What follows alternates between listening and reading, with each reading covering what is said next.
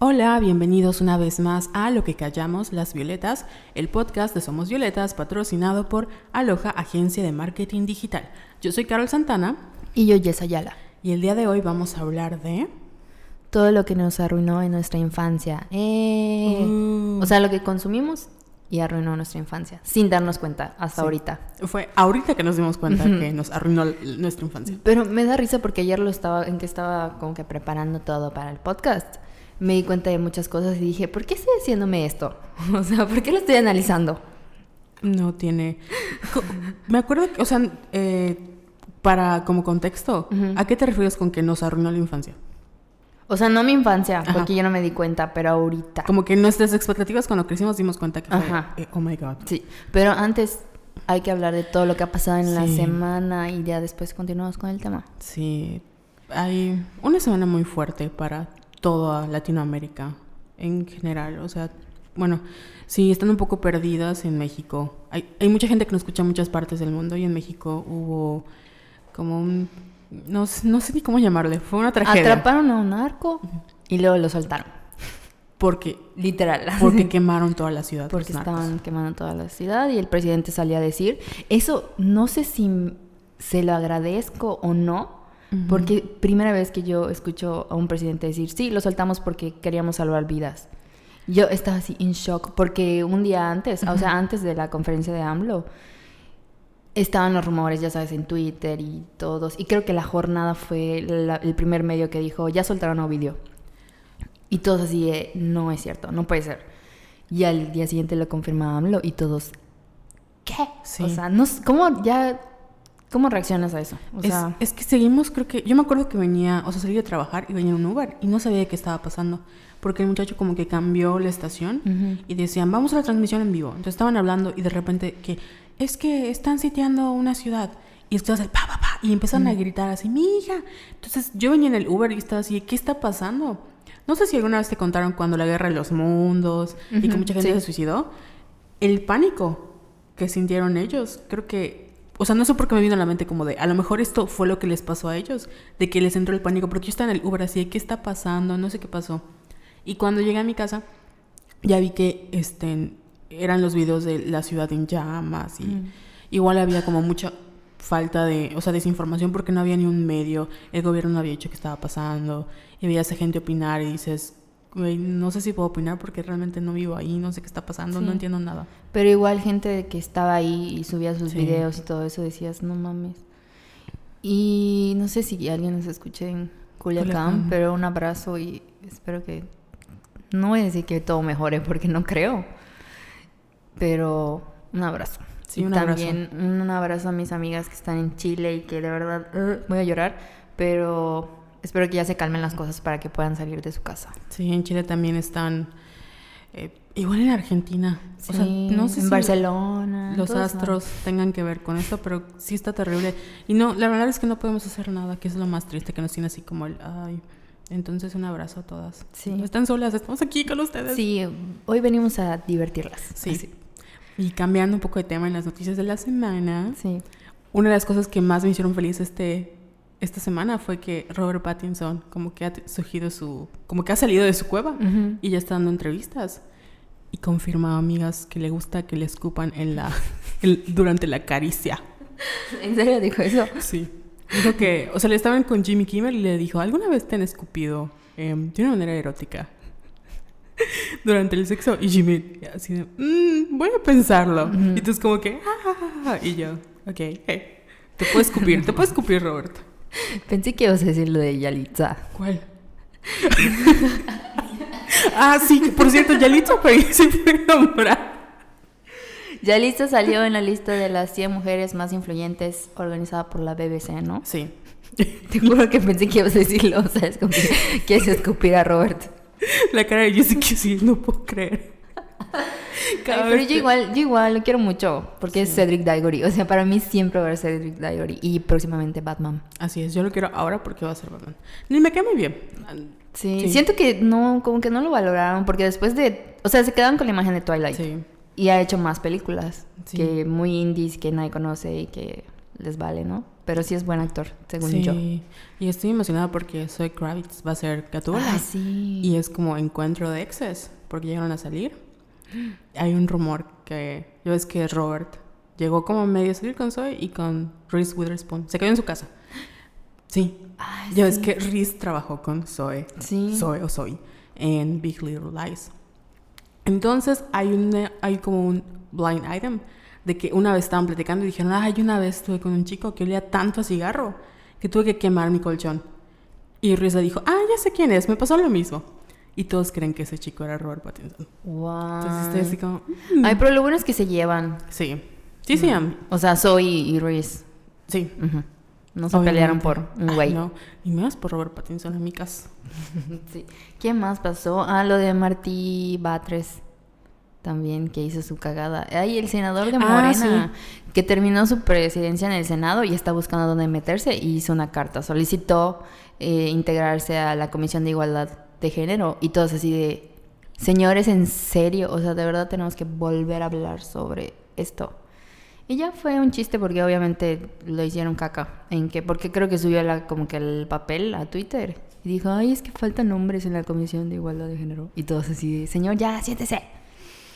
Y nos burlamos de eso, sacamos un meme y ya. No puedo con la boda, sí estoy pensando. Ay, igual Lauren nos mandó, pero no lo vi, la de ah, que sí. Eugenio Derbez hizo la cumbia feminista. Dije, no quiero hacerle esto a mi corazón en estos momentos. No lo vi. No es lo de la leche. Es, ¿O no, es lo mismo? No, la leche es que... Bueno, Eugenio Derbez iba a decir que la lechita era mala y no sé qué. um, pero por razones veganas que sí, tiene razón, pero al mismo tiempo es como todos se lo agarraron. Pero, pero, no lo, ajá, pero lo del... Eso que nos dijo Lorena, no. No, no era. Qué extraño. O sea, c- sí. como que hay muchas cosas extrañas sí. en la semana. Ay, no sé qué decir de México. Pero bueno, espero que todo mejore. Es, tenemos la fe. Pero bueno, para empezar a nuestro tema. Jessica, ¿por qué elegiste este tema? Todo empezó un día feo. No sé si llegaron a ver la compilación de un video en Facebook que se hizo medio viral... porque mostraba varios pedacitos de novelas infantiles. Y decía el, uh-huh. el, el video, ¿y por qué eres tan fel- celosa? Y todos los pedacitos de las niñas así como que haciéndola de pedo. Pero, o sea, me dio risa y al mismo tiempo dije, güey, yo veía estas pinches novelas. Y desde niñas te enseñan a hacer... O sea, es, que, es que se escucha feo cuando digo hacerla de pedo, pero... Por ejemplo, había uno, creo que el de Vivan los Niños, que era una, eran niños, o sea, la morrita, la protagonista tendría como, no sé, cinco o seis años, que le estaba reclamando como que a su mejor amigo, entre comillas, así de, pero estabas con la otra, y le decía frases así como, ¿qué le decía? Esa niña es de otra raza, y eres un cínico, me mentiste, que no sé qué, y yo así de, güey, o sea... Y también, ¿cuál otro me sacó de onda? Ah, de Amigos por Siempre, obviamente, con Belinda y con Ricky, eh, Ricky Martin. Con Martín Ricca, que decía... Ay, Renata, se te pasó todo el, di- todo el tiempo sonriéndote. O sea, se enojaban por ese tipo de cosas. Y luego te pones a pensar en tus comportamientos. Bueno, estoy hablando de mis comportamientos. El tema de las amigas... Cuando tienes pareja, el tema de las amigas es como que... de delicado. Las amigas de tu, de tu pareja es como que uh, no es que yo las odie, ¿verdad? Pero cuesta mucho. Uh-huh. Pero si tomas en cuenta que hemos crecido con toda esta cultura de que la... las mujeres son tus enemigas y no, o sea, como que no hay la soror- sororidad que hay sí. ahorita o que estamos trabajando ahorita, si dices, no mames, o sea, eso está muy cabrón. Sí, porque muchas de esas, para empezar, estos productos son escritos por adultos, entonces sí. Seguimos reproduciendo los mismos estereotipos de siempre. Pero yo creo que ninguna niña de sus cinco años le va a reclamar a alguien. Es un cínico. Sí. Y le va a decir, es que la estabas viendo. O sea, mm. sí entiendo que cuando somos niñas como que... Eh, pues no sabemos lidiar con nuestras emociones. Y somos más celosas con nuestros hermanos y así. O con nuestras primas y amigas. Pero... O sea, es lo mismo de enseñar a una niña que lo único... importante que tiene es como la atención de un hombre sí. y tiene que pelear por esa atención y en este caso esa atención es Mauri- este, Martín Ricca uh-huh. Martín Ricca y había varios ejemplos de Carita de Ángel, de Vivan los Niños, de Ami la niña de la mochila azul, Alebrijes y Rebujos, El diario de Daniela, o sea, todas las novelas, la mayoría de Rocío Campo. Yo era fan de Rocío Campo, yo soñaba así con trabajar con ella, así, de verdad, mis sueños así todos mecos de niña, además de ser Miss Universo, también quería ser actriz. Ah, yo también, sí, pero descubrí que... que no tengo talento. No, y ¿sabes qué? Me acuerdo de Alebrijes y Rebujos, creo que sí. Con sí. la Chofis, ¿no? Con la Chofis, que me gustaba porque tenía una cama donde mm. se podía meter abajo y escribir. Y yo no podía hacer eso porque mi cama era así súper bajita. Y yo decía, ¿dónde voy a escribir? Que no sé qué. Igual cuando salió el diario de, diario de Daniela, uh-huh. yo tenía una libreta así, escribe toda pedorra. Y ese era mi diario. Pero el diario de ella era así súper bonito, así con piedritas y todo eso. Entonces como que me generaba, generaba también frustración que yo no podía tener las cosas que ella tenía. Porque eran niñas blancas, ricas, o sea... Sí. Y malditas novelas. Sí, me acuerdo que, o sea, sus cuartos eran como súper rosados y con ah, camas sí. y, o sea, su ropa de segura de marca, ¿no? Uh-huh. Y luego andaban corriendo en la en el parque, así como sí. si nada de, estas niñas no pueden estar solas. Uh-huh. Sí, y siempre, y por ejemplo, creo que Aventuras en el Tiempo, era así de que eran niños que desaparecían. Sí. Y que literal estaban en Aventuras en el Tiempo. Y sus papás no se daban cuenta y es así de que yo no puedo hacer eso, no puedo ir ni a la tienda sin que mi mamá se dé cuenta. Sí, aparte, bueno, en, bueno, vivimos en Mérida, donde está todo tranquilo, entonces sí. no me imagino en México, porque todas eran como en Monterrey, uh-huh. en México, creo que Guadalajara no existía en esa época, o sea, en las novelas. Uh-huh. Entonces, cuando veías ese tipo de cosas decías, y Mérida sigue siendo un pueblo. Y me daba mucha risa porque en las como novelas de adultos, creo que hizo una Angelique Boyer, donde salía Mérida. O sea, era Mérida, pero era como un, un parque de Mérida que se veía así, eh, un paisaje. O sea, sí, un paisaje, pero no quiero, o sea, no voy a decir pueblo, pero no para como de manera despectiva. Pero nos pintaban como un rancho, donde, o sea, todas las mujeres andaban con, o sea, blancas, ya sabes, pero con su huipil o huipil, y andaban en caballos y que la bota. Y yo, en Mérida no puedes usar botas ni playeras de manga larga, nos no. morimos de calor, o sea, todos andan con chanclas y no sé, o sea, cosas que decía, no. Bueno, Mérida sigue siendo un pueblo, obviamente, uh-huh. pero pues no así de donde nada más ves un caballo pasando sí. y bonito. No es la realidad. Sí, todo eso me arruinó, eh, ¿no es cierto? ¿Y qué más? ¿Tú qué más veías de, de niña? Pues cuando estábamos haciendo como el... el la planeación. La planeación de que... De, para hablar de nuestras eh, como experiencias. Le decía a Jessica que yo sí crecí, o sea, yo era súper, yo era Pelín fan hasta la fecha, pero pues hubo una época en la que, creo que Belinda es otro tema que deberíamos tocar aparte, porque hubo una fecha en la que dije, ay, me da asco Belinda, y como que lo odié, pero bueno, crecí con Cómplices al Rescate, Aventuras en el Tiempo, pero el problema que yo tenía es que a mí no me gustaban tanto las novelas uh-huh. como me gustaban las caricaturas. Y las caricaturas que a mí me gustaban eran Batman y eran este, como... Las, o sea, crecí con la tele pública. Y todo lo que pasaba en la tele pública es lo que yo veía con películas. Entonces, mi conflicto era de que las cosas que a mí me gustaban, a nadie más le gustaban. Y las cosas que a mí me gustaban eran como cosas para niños, no para niñas. Y siempre estaba a un lado, porque no encajaba con las niñas que querían ser como Belinda. Y tampoco encajaba con los niños porque era una niña. Entonces, como que siempre estaba así como... ah. Y mi mamá, o sea, yo de niña quería que me... O sea, en vez de que le comprara como la trencita de Belinda, yo pedía que me comprara cómics. Y me compraba así como Archie. Y yo, no, mamá, yo quiero leer a Batman. Pero uh-huh. me compraba como cosas para niñas. Uh-huh. Hasta que ya se rindió hace unos años. Y ya es como, cuando ve algo de superhéroes, es, toma, hija. Y yo, gracias, mamá. Uh-huh. ya, ahora, ya no me sirve. Pero... Yo quería ser Belinda. Yo igual. Y después, ¿te acuerdas todo el pedo que se armó cuando cambiaron a Daniela Luján? No, a Belinda por Daniela Luján. Fue así, un trauma. Sí. O sea, porque un día ves a Belinda y luego ves a Daniela Luján. No es nada en contra de Daniela Luján, pero obviamente el carisma de Belinda. O sea, o sea el, el, no sé, porque Belinda tiene... Bueno, era Mariana y Silvana, ¿no? Uh-huh. Entonces, como Silvana era así una villana eh, pesada que sentías como empatía porque estaba sola. Y como Silvana... O sea, como Mariana... Perdón, como Silvana era la villana y como Mariana era como... Eh, pues la niña buena, pobre, que no sé. Y luego sale Daniela Luján, que yo no se la compraba de buena. Ah. O sea, como mala, sí, muy buena villana, pero como buena era como... No, no actúas bien. Y Daniela Luján en estos momentos escuchándonos. No, no es cierto, Daniela Luján, pero sí fue un trauma, así como el shock. Porque pues no... Bueno, cuando eres grande tienes como una idea de qué pasa con los contratos y eso. Pero cuando eres niña no sabes nada y de repente... Ali- al episodio siguiente. Y es como, Daniela Luján, y ya está, güey, ¿qué? No manches. Oye, y hablando de, de revistas, ayer sacamos una dinámica en Violetas porque yo leía mucho la de Barbie. Y a mí siempre me la compraban mis papás. Y yo tenía todo de Barbie. Así mis Barbies, mi Discman de Barbie. Dije Discman. Mi Discman de Barbie, mi grabadora de Barbie, todo de Barbie. Y... pero me estaba yo intentando como que acordar porque las tiré. Ayer me arrepentí de haberlas tirado porque hasta mi tía la tenía como que su colección y me las donó. Entonces tenía, haz de cuenta, desde los ochentas hasta los dos mil. Tenía un chingo de revistas y las tiré. Pero hicimos esta dinámica y algo que me acordé mucho fue de las fotonovelas. Cómo me encantaban. Eran historias como que muy pendejas, pero todos los detallitos que tenían, así como que la escenografía y todo eso, estaba padrísimo. Y estaba buscando fotos y fíjate que no hay.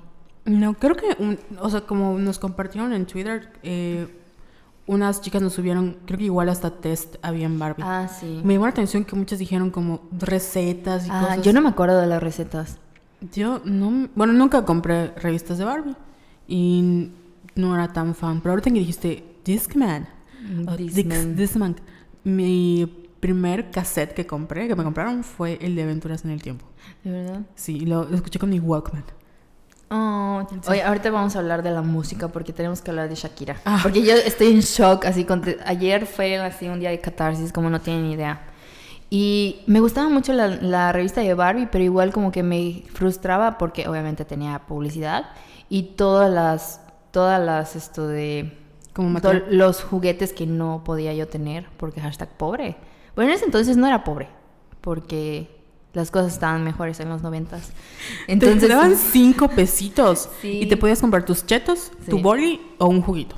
Yo me acuerdo que hice, no hice berrinche, pero sí me traumó de que una Navidad usualmente todo lo que yo le pedía a Santa me lo traía. Uh-huh. Pero hubo una vez que pedí mi caja registradora de Barbie y no me la compraron.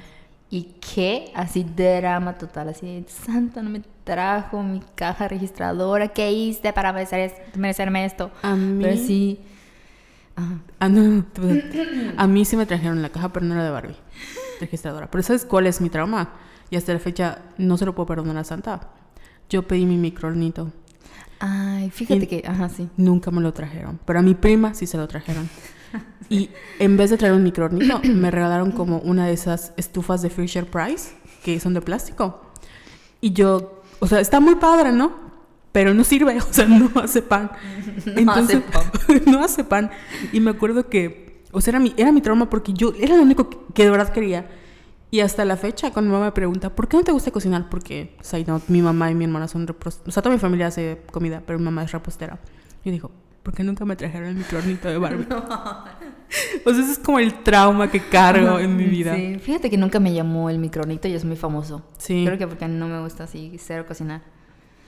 Ahí vamos a leer uno de los comentarios de la revista de Barbie. Karina, un saludo a Karina. Eso nos dice, me gustaba mucho, dibujaba los accesorios o cositas chiquitas de la revista, pero me molestaba no poder ten- tener tanto dinero como Barbie, tanto lujo y ser tan bonita. Jaja. Sí, creo que Barbie siempre ha sido como que un sí. modelo, un role model que... como que de la mujer perfecta, la mujer así como que... Pero no sé, hay como que un discurso muy ambiguo respecto a Barbie. Porque, no sé, si pensamos en las Barbies de los sesentas, como que... Ah, es que me encontré una tesis muy buena. ¿Ah, sí? Sí. No, no leí toda, pero las vamos a dejar en las notas de la... de la en la página web. De la página entrar? web, por, que se llama Barbie, la imposición de sus valores en nuestra cultura y su reflejo en las publicidades televisivas. Que siempre como que refleja los intereses de mujeres como que de todo el mundo. Uh-huh. Pero... espérate, es que me estoy acortando de los ejemplos. Como siguiendo eh, los ejemplos patriarcales, ajá, por, ¿no? No, pero no tan así. O sea, sí era como que liberal, pero al uh-huh. mismo tiempo muy limitada. Okay. Por ejemplo, eh, no sé, en los setentas salió una Barbie de azafata, uh-huh. pero no había una Barbie piloto. Ah, ok. ¿Ya me entendiste? Sí. Entonces sí como que es liberal, pero al mismo tiempo no. Uh-huh. ¿Cómo no? Y... hubo un tiempo en el que Mattel le estaba yendo de la chingada, porque precisamente porque le criticaban a Barbie de que, bueno, sí, es una muñeca para niñas y lo que tú quieras, pero no hay diversidad. Uh-huh. Y en los setentas hicieron una Barbie en silla de ruedas pero se les fueron con todo cuando se dieron cuenta que no entraba la silla de ruedas en la, ca- en la casita de Barbie. Sí. Entonces se les fueron con todo también. Hay cosas, hay anécdotas como que muy, muy, muy chidas de la historia de Barbie. Fíjate, ahí les dejamos el, el link ahí. Ahora que mencionas eso, yo sí tuve como todo de... No todo de Barbie, lo que tenía era pirata, obviamente. Entonces mi mamá me compró la casa de Barbie. O sea, me armó la casa con el... O sea, la, el, los cuartos, cada tenía un librero y cada piso era un cuarto de Barbie. Uh-huh. Entonces me acuerdo que mi hermana, o sea, una tía me hizo como la casa físicamente de Barbie para que yo pusiera todo. Y en ese entonces mi hermana dormía conmigo en la cama. Y rodó y se cayó encima de la casa de Barbie. Y ya murió. Y creo que desde entonces como que mi amor por Barbie... Uh-huh. Se, fue, fue un trauma que he tenido toda la vida. Y... ahí voy a seguir leyendo los comentarios. Andy Briseño nos dice... Acabo de tener un trip mental súper intenso. A yo, a yo en un consultorio de doctor en un segundo piso de un edificio en el centro, arriba de una tienda china, esperando a que mi mamá saliera leyendo esta revista. Eso fue demasiado, no recordaba absolutamente nada de esto. ¿Qué está pasando? De nada. Eh. Es como, de nada por el trauma. Eh, Melissa nos dice, la foto... Los fotocuentos fueron lo que me llevó a leer cómics más adelante. Odiaba sus artículos porque me parecían muy aburridos. Recuerdo uno que decía la importancia de ser coqueta y siempre arreglarse antes de salir. Decía que si alguien te decía que te ves cansada es porque en realidad quieren, quieren decir que te ves fea. ¡Wow! Ese son el tipo de cosas que me hubiera gustado tener como que la revista en físico. Uh-huh. para, para checar ese tipo de artículos que... ¿Estás de acuerdo que yo los leía cuando tenía, no sé, seis, de seis a diez años? Guay. Entonces imagínate leer eso. Por eso voy al psicólogo. Sí, por eso voy al psicólogo. Y Gisela nos dice, las fotonovelas eran lo best y que traían regalos heteropatriarcales para mi cabello. Personalmente me acuerdo mucho de esa edición, me encantaba y nos dejó una foto. Aunque no recuerdo verdadera mucho, verdaderamente mucho de su contenido. Ni yo. Me encantaban las portadas porque en todas salían Barbies. En todas salían Barbies. Uh-huh. Porque creo que ahorita, no sé si siguen existiendo, pero como que a partir de los dos mil empezaron como que con ilustraciones. Ah, ok. Con Barbies ilustradas y no, no me gusta. No. Es que era lo padre, que literalmente era la muñeca, o sea, físicamente la Barbie. La de las fotonovelas también. Uh-huh.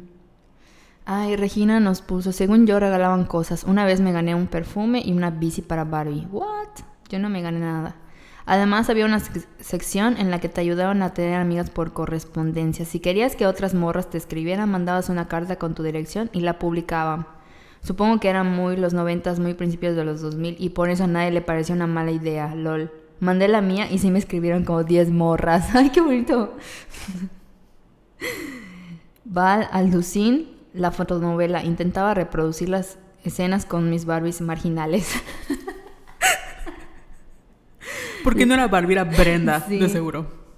Oye, ¿puedes checar el de Twitter? En Twitter sí. Nos posteó el test. ¿Ya lo tienes? De, sí, aquí está. Preparada. Nos la mandó Rosval o Roseval. Uh-huh. Y nos puso, yo sí era mega fan de la revista. Mis secciones favoritas eran la fotonovela, la sección de mascotas y manualidades. Creo que fue la primera revista que compré y esperaba mes con mes. Y nos puso las fotos de las... De hecho, creo que le dimos retweet. De la colección que tiene. Y no manches, súper intensa. O sea, intensa de pasadas novelas. Tienen... Aparte tiene como el logo viejito. No sé si ya cambiaron Barbie su logo. No sé. Como que lo tiene viejito. Esta es una joya, ¿no? La estoy viendo a tirar. Sí. Y luego nos puso otro tweet diciendo, aunque la amaba, ahora que las estoy hojeando, tiene cosas muy criti- criticables. Como el test que adjunto también, que todas las niñas modelos en sus artículos eran blancas y delgadas. Y el test, el test, el, test. el test se llama Gorda o Flaca, ¿cómo te sientes? Y no de, manches. No, pero escucha, a veces vemos modelos y queremos parecernos a ellas. Usar ropa padrísima, tener un pelo de miedo y vernos... Es, ¿Qué? Espiritifláuticas. No sé qué significa eso. ¿Qué es eso? Ah, hiperflacas. Ah, claro, eso dice Barbie. Hiperflacas. Entonces sentimos que estamos gordísimas. ¿Qué opinión tienes de ti misma? Y es... A ver, te voy a leer una pregunta. A ver, ¿cómo te sientes? ¿Cómo te sientes... Yo en... comiendo papitas. ¿Cómo te sientes en comparación con tus mejores amigas? A. Tan normal como ellas. B, un poco más gorda que la mayoría de ellas, ¿qué pedo? O C, definitivamente sientes que eres la más gorda de todas. C. Oye, pero habría que checar como que cuál es el target sí. de esa revista, porque te digo, estoy segura, bueno, yo la leía, uh-huh. es que yo aprendí a leer así como a los cinco años, entonces yo ya leía así de uh-huh. todo, en, entonces está horrible que niñas estén haciendo este tipo de test a los seis, siete años. Sí. Y bueno, obviamente era una revista que tenía un target de cierto nivel adquisitivo porque era promoción para Barbie, uh-huh. porque obviamente tú veías las fotonovelas y querías comprar las Barbies y pues me imagino que tenía como la publicidad de no solo de, de, de Mattel, sino de empresas, de no sé. Sí, entonces, de juguetes o de, de Mattel. Uh-huh, o de ropa o algo así. Que tú no puedes, o sea, tú no lo puedes comprar, tus papás lo van a comprar. Entonces tenía que ser como personas que tengan nivel adquisitivo para poder comprar esto y que sus hijas jueguen a hacer Barbie o algo así. Uh-huh. Sí. Ya. Ay. ¿Te, ¿quieres que te...? Yo es como... Sonó algo, sonó mi garganta que tomé. Ay, es que hoy Carol así me está súper consintiendo, me trajo brownies de su mamá, las galletas que hace su mamá. Si tienen chance, de verdad, pruébenlas y pidan. O sea, comuní- comuníquense con Carol haciendo promoción. ochocientos, ¿eh? Y de verdad tienen las galletas más ricas del mundo. Les voy a subir una foto al rato.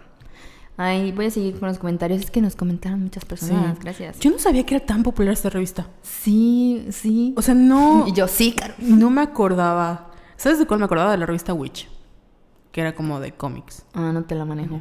Pero Barbie, para nada. Luli, un saludo a Luli. Ay, la Barbie novela, no manches, amaba esa revista. Era lo mejor, aunque era súper estereotipada sobre lo que tenían que ser las niñas. Al final me hizo repeler a las Barbie porque toda la feminidad estaba súper encasillada en eso. Sí, la neta, es sí. de lo que acabamos de hablar. Adriana, un saludo a Adriana. No puedo creer que una vez la compré. Hablaban de Luis Miguel de una manera muy fresa, obviamente. Creo que fue en el año noventa y nueve. Eran vísperas de Navidad y a, la, y a la mitad tenían como una cena familiar de Barbie Ken, con alto lujo en accesorios de la Barbie. Ana Valenzuela. Tengo un recuerdo bonito de que, número de la, de que en un número de las revistas vi las primeras imágenes de cuando iba a salir la primera película de Harry Potter. Ah... Oh. Mm-hmm. Kay nos puso, me encantaba esa revista. Isabel nos puso las fotos, novelas y ver todos los accesorios y ropa de Barbie en las fotos. Letra Luz Celeste nos puso, mi mamá me regaló una suscripción por un año. Me gustaban las foto- fotonovelas, pero la neta me generaba frustración porque no podía tener todo lo que ahí anunciaban. Creo que eso es como que el, de, el común de uh-huh. todas, de que nos generaba frustración lo que no podíamos tener. Y que nos encantaban las fotonovelas, sí. todos los detallitos y todo eso. ¿Y qué más? Tengo muchos. Una, una disculpa porque creo que pusimos ayer a todas muy nostálgicas. Gracias sí. a, a todas las que nos comentaron. ¿Quieres que lea uno de Twitter? Sí. Aquí nos comentó Send Hells. Hells. Perdón por no leer bien sus users en Twitter. Sí. Dice, ah, la amaba. Me encantaba que trajera vestiditos o stickers de regalo. Y la fotonovela era una joya. Solo no me gustaba cuando se convertía en una especie de revista Tú, hablando de chavos. Porque revista Barbie tenía seis años. Que ah, es como sí, el... sí, sí, sí, me acuerdo. Sí. De ese comentario. Y se me gustaba mucho... Ah, bueno, Laurie Haro nos dice, me gustaba mucho. Las manualidades estaban chiditas, hasta las fotocómics. Ejeje. Es como, eh, leí jeje, descafeinada, nos dice. Las leía en el súper porque mi mamá nunca quería comprarlas y mi parte favorita eran las recetas que nunca hice y un tipo cómic con historias de Barbie que eran las fotonovelas.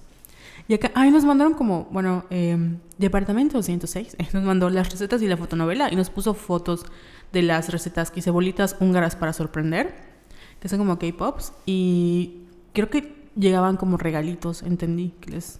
A mí nunca me llegó nada. Y muy mal, cliente frecuente. Barbie cancelada. Eh. Ay, ahorita que dijiste lo de los, lo de la receta, me acordé que Lilian nos puso un comentario de que... Pero me dio risa, tengo que buscarlo. De que ella siempre quería hacer las recetas, pero aquí en Mérida nunca iba a encontrar así lo, el, sí. los ingredientes. Y esa era una frustración que yo tenía cuando era niña, porque me gustaban cosas que... Todavía hace unos años era la frustración de no encuentro a gente que le guste lo mismo que a mí y no encuentro cosas como quisiera comprarlas y pues si las encuentras son muy caras. O sea, Amazon no había llegado. O sea, comprar cosas en internet era, era un... Sí. Era como un riesgo. Ahí no encuentro el, el, el comentario, pero sí, eso decía de que ay, yo quería hacer las, las recetas y no había los chingados ingredientes en Mérida de los noventas. O sea, sí, no había nada. Era literalmente un pueblo. Sigue siendo un pueblo. Seguimos pero, siendo un pueblo. Pero imagínate en los noventas, donde estábamos apartados de todo. O sea, en los noventas no había la Riviera Maya, que ahorita la Riviera Maya es como que, uh, pero wow, y Cancún. O sea, en los noventa todavía empezaba esa parte de Cancún y no había nada, no había conexión con nada, nada, nada. O sea, ahora ya hay como Amazon, eh, pero... Uh-huh. Antes no había nada. Y aún así seguimos siendo un pueblo.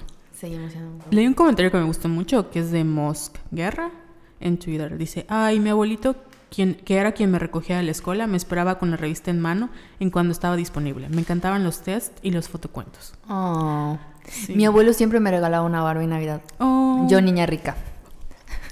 Yo, es que es lo que decía Jessica cuando empezamos a hablar de esto, de que los privilegios, sí. Yo era muy nerd, muy ñoña. Uh-huh. O sea, antes, bueno, lo que ustedes conocen como, como mainstream, que son las películas de superhéroes, obviamente antes no había nada de eso. Entonces te hacían burla. Entonces mi, como el regalo que más me gustó, que le pedí a Santa Claus, fue un juego de arqueología, de paleontología de mi alegría, donde era una caja de arena con un dinosaurio así que se armaba. Entonces tú enterrabas los huesitos oh, y te ponías a, a excavarlo con tu, con tu brocha. Entonces yo me sentaba, mientras mis primas jugaban con sus Barbies, a, a desenterrar mis huesitos. Uh-huh. Y ya lo sacaba y es como, vamos a medir el mismo dinosaurio. Así como agarraba mi relita. Mire, diez centímetros. Y yo apuntaba, hoy encontré un hueso de un dinosaurio, toda estúpida. Por eso Rosa era mi crush. ¡Ay, qué bonito! Sí. Ay, yo me acuerdo que jugaba porquesas con mis Barbies. Yo ¿Te también. Acuerdas, te acu- Yo ponía My Scene. ¿Te acuerdas que hicimos una pregunta una vez? Sí. En Twitter de que, ay, jugaban así todos juegos sexuales con sus Barbies. Y así, ochenta y cinco por ciento, sí. Sí. Creo que era común, ¿no? Porque teníamos sí. toda la escuela de las novelas. Así es. Habría que hablar de qué novelas vimos de adultos cuando estábamos niñas. Yo me acuerdo Uf. de Cuando seas mía. Bueno, oh. no estaba muy niña, pero no mames, o sea. Sí, mi abuelita veía por las novelas. Mi papá es fan de T V Azteca. Uh-huh. Mi papá ve un montón de novelas. Entonces las veía. ¿Sabes qué? En que hablamos de qué contenidos nos traumaron, yo le decía a Jessica, es que yo no vi como novelas de niños, veía lo que veía mi mamá. Y mi mamá era fan de Sex and the City. Entonces, obviamente, yo sabía. O sea, a mis Barbies es así como, Miranda le dice a Carrie que deje de pelearse, que deje de hacerle caso a Big porque es una relación tóxica. Y como que one night stand, mis Barbies, ya sabes, mis Barbies eran lesbianas. O sea, porque no... no... mis Barbies eran lesbianas. Sí, mis Barbies eran lesbianas. Porque no tenía Ken. Para empezar no tenía Ken. Uh-huh. Y pues, sí no tenía Ken. Ajá, yo sí tenía Ken. Sí, ay, yo no. Y es más, tenía dos. Entonces, Barbie con Ken uh-huh. y... la hermana que no me acuerdo cómo se llamaba. Teresa, el... no es Teresa. No me acuerdo. O Chelsea. Y con, con, otro, con otro game. Uh-huh. O sea. Y la orgía después. Es que me da mucha risa. Que igual, o sea, eh, me tocó la época, de, la época de My Scene. O sea, como que me llamaban porque eran fashion. Entonces, yo ya les conté que yo vi como en el cine. Que era un... que era un eh, Coyote Ugly meets novela de Televisa. De T V Azteca, perdón. Salía Mauricio, Mauricio Ockman, Ana La Salve, Ninel Conde, Lorena Rojas. Entonces yo tenía una Barbie, My Scene, que tú le cambiabas como el pelo, le girabas y se cambiaba. Entonces pedí la disco de My Scene para que yo pueda jugar a, a, a, a como en el cine. Y yo no sabía de qué trataba como en el cine. Entonces mis Barbies, literalmente... trabajaban en un bar y se ponía a bailar en la, en la tabla del bar y era mi juego. Prostitución. Es como, wow. No mames. ¿Y qué más? Esto de... ¿Qué más? ¿Qué más viste de chiquita que ahora que dices, güey, me traumó de por vida? Creo que lo que más me impactó... Es que todo me impactó ayer, fue un día muy difícil. Es que con mis galletas fue muy difícil. Aparte estamos tomando chocolatito casi sí. caliente. O sea, estamos tomando chocolate y estamos comiendo paquetazo, vas a ver al rato. Y ¿Cómo? Todavía me falta comer brownies. Yo ya me comí pan de muerto y no he abierto las galletas. Es que están muy bonitas, no las quiero comer, pero están muy ricas. Pero para eso son animados. Sí. Pero ¿sabes quién, quién dije? No manches, yo hasta lo tuiteé. Dije, Shakira, la música de Shakira. Sí. ¿Estás de acuerdo que cantábamos Inevitable y El octavo día. A mí me encanta, es mi canción favorita de Shakira, de Shakira El octavo día, y la cantaba a los siete años y no sabía de qué hablaba. Pero me gustaba mucho porque me gustaba, me acuerdo de, por ejemplo, Shakira en el Unplugged, así uh-huh. con su cabello rojo, así súper empoderada, cantaba súper chingón. Yo la amaba así. El, mujo, el mejor Unplugged. Sí, sí, sí, sí. Y, ¿qué pedo? O sea, ¿estás de acuerdo que Octavo Día habla sobre Diosito? Sí. O sea, habla sobre Diosito. O sea, que básicamente Diosito creó el mundo, al séptimo día se fue como que a descansar y cuando uh-huh. regresó vio todo el cagadero que... Este, creo que es una canción perfecta para uh-huh. estos días, para todo sí. lo que está pasando el octavo día. Ay, gracias Shakira, Shakira por existir. Hace, hace unos días me fui de viaje y de trabajo, business, business travel, no, business trip, perdón. Toda pendeja. Me quise lucir y quedé más pendeja. Bueno, el caso es que estábamos en el coche y veníamos con dos hombres, obviamente, hablando de que Shakira, este... como que, ay, Shakira, me dijeron, es como, Carol le gusta Shakira, qué asco. Y yo así, disculpa, así, exacto, disculpa, pero Shakira es muy icónica. Sí. O sea, Shakira, bueno, tú no tienes hermanos mayores, yo no, o sea, tampoco tengo hermanas mayores. Yo siento que la, las cosas que descubrimos fueron así, porque las descubrimos o porque nuestras mamás, tías, la, la, o primas, si tuviéramos grandes, las veían. Y yo recuerdo que Shakira era un ícono para muchas mujeres. Porque ahora que, como ves las canciones que, de las que hablaban, era como un, un grito así de frustración, ya sabes, por toda la... como esa violencia que no sabemos que es violencia que los hombres, porque sabe que sufrió un montón con su relación, de que este vato era un pendejo, y de que ella este, estaba como que súper enamorada y, y... bueno, Inevitable. No, Dios mío, sí. Yo la escucho. No tengo a quién dedicársela, pero yo se la dedico a, a, a todo, ya sabes, como... porque es muy buena. Sí. Y no manches, escribió Antología a los diecisiete años. Ay. ¿Sabes qué estaba yo haciendo a los diecisiete años? Nada. Así como ahorita, sigo sin hacer nada en mi perra vida. Estábamos llorando porque Harry Potter iba a acabar. Ah, sí, cierto. Y no queríamos ir a la premiere de Harry Potter. Sí, o sea, Pies Descalzos salió en el noventa y cinco. Y no mames. Y Antología me encanta porque ni siquiera tiene versos. O sea, es un poema esa canción. Está mm. increíble, es una verga. ¿Y qué estaba checando de la Shaki? Así que, eh, ¿dónde están los ladrones? A mí lo que creo que más me impactó es que... ay, todo me encanta porque todo me impacta a mí. Sí. Por todo sufro. ¿Dónde están los ladrones? Salió en septiembre del noventa y ocho. Uh-huh. Pero yo me acuerdo que lo empecé... o sea, para eso Shakira ya era súper famosa, sí. gracias a Pies Descalzos y Antología, etcétera, etcétera. Pero yo me acuerdo que siempre mi familia rentaba una casa en Chelem. Y íbamos a la feria. Entonces un día mi papá fue a la feria y regresó y me regaló el cassette de Dónde están los ladrones. Obviamente chafa. Y ahí escuchar a Shakira y a Shakira. Entonces por eso te digo que yo a los siete años estaba escuchando Inevitable y cantaba uh-huh. con todo pulmón Octavo Día. Pero ¿cómo es que mi papá como que nunca pensó? O sea, no es como que me haya dañado uh-huh. Shakira o las letras, pero sí se me hace como que un poco fuerte las, la letra, uh-huh. ¿no? Aunque yo no me diera cuenta. Ahorita que me estoy dando cuenta, sí digo, papá, ¿por qué me regalaste canción? O sea, sí. no, no siento que no era apta, pues, pero porque no sé, no sé. Obviamente nuestros papás venían de la escuela de que, o sea, los, no pasa nada. Y sabes, como que no pasa nada. Y la salud mental, o como estos, o sea, los medios no afectan a los niños. Igual en los noventa estaba la moda de los Pokémon y que eran diabólicos. Ay, o sea, sí. Como que, yo me acuerdo, ese era mi trauma.